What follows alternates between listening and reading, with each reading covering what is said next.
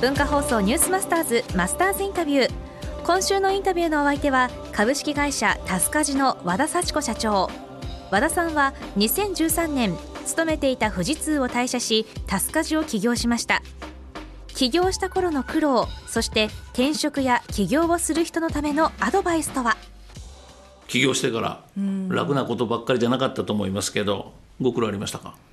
うん、たくさんありましたね。なんか毎日が苦労って感じですけど新しいことなので、はい。うん、大きなことで言うと結構初期の頃は、はい。あのお金が豊富になかったんですよね。で自分の自己資金200万円で立ち上げて、はい。えー、とそれでこうやりくりするっていうビジネスで展開してたのでお金がなくってしかも途中であのなんか倒産しそうなぐらいお金がなくなったこともありましたね。どうやって乗り切りましたか？うん。その時は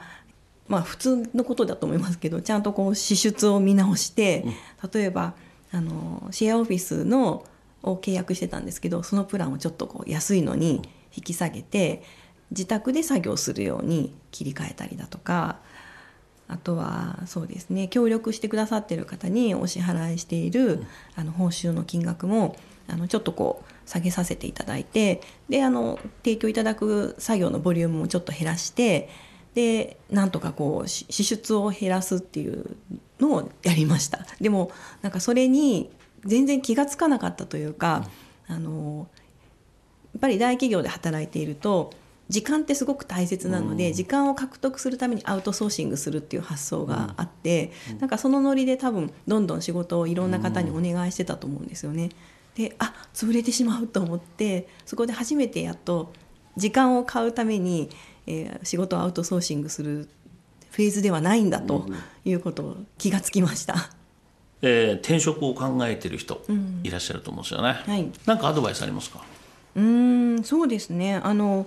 私が迷ってる時にすることはあのその迷ってることをまずちっちゃくやってみる。小さく。小さく。で、えー例えば企業の場合だと私の場合だと資本金200万円だけで起業してみるとか。で200万円もかけすぎだなと思う人はじゃあ10万円だけでちょっとな、何か試してみるとか。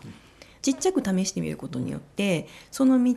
が本当に自分にとってベストなのかっていうのがあの情報がこうどんどん得られるようになると思うので迷ってることがあったらもうすぐまず一歩進めてみるっていうのが大小に関わらずはい。一歩進める。はい、で失敗したとしてもそこから得られた情報ってまた次のあの一歩のためのすごいいい情報になると思うので、えー、と失敗することもそんなに恐れなくていいかなと思います。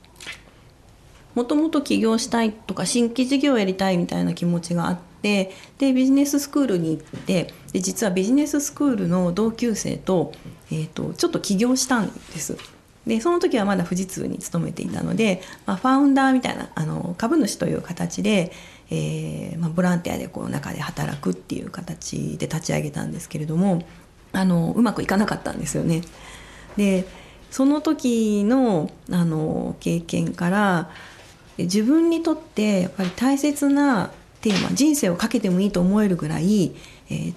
大切なテーマを企業テーマとして選ばないとなかなかこう気持ちが続かないなっていう経験をしましてでじゃああの次起業する時はもう自分自身の課題を解決するテーマにしようというふうにその時決めたんです。私は多分そういう自分自身の課題を解決するっていうことがテーマになったらすごくエネルギーが出るタイプでもしこれから選ぼうと思っているのであれば、えー他人のこう課題を解決するものよりもぜひあの自分自身の課題とかすごく身近な課題を解決するようなことをテーマに選ぶのがすごくおすすめですね。タスカジの和田社長なんですが、はいまあ、今回起業の話とか転職したいっていうその思いを持ってる人はどうしたらいいんですかって聞いたんですよ。でもちろんビジネススクール行ってる時にお友達同士で始めた起業は、まあ、失敗してしまうっていうかねうまくいかなかった。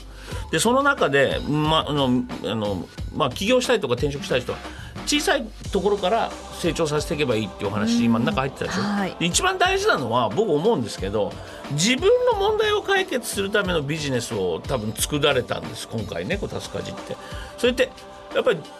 あお互いの気持ちが分かるからユーザー側と提供する側とお両方の気持ちが分かるんで成功するんだなっていうふうに思うんですよ。やっぱ自分が興味を持ってることはこれチャンスです。自分の課題とかね身近な課題を解決するのをテーマにするもちろん。迷ったらまず一歩ってだから小さい額でいいから始めるっていうのもいいんじゃないですか、はい、はい、このマスターズインタビューはポッドキャストラジオクラウド音声アプリ Voicy でもお聞きいただけます。明日はタスカジのサービスについて詳しく伺います。マスターズインタビューでした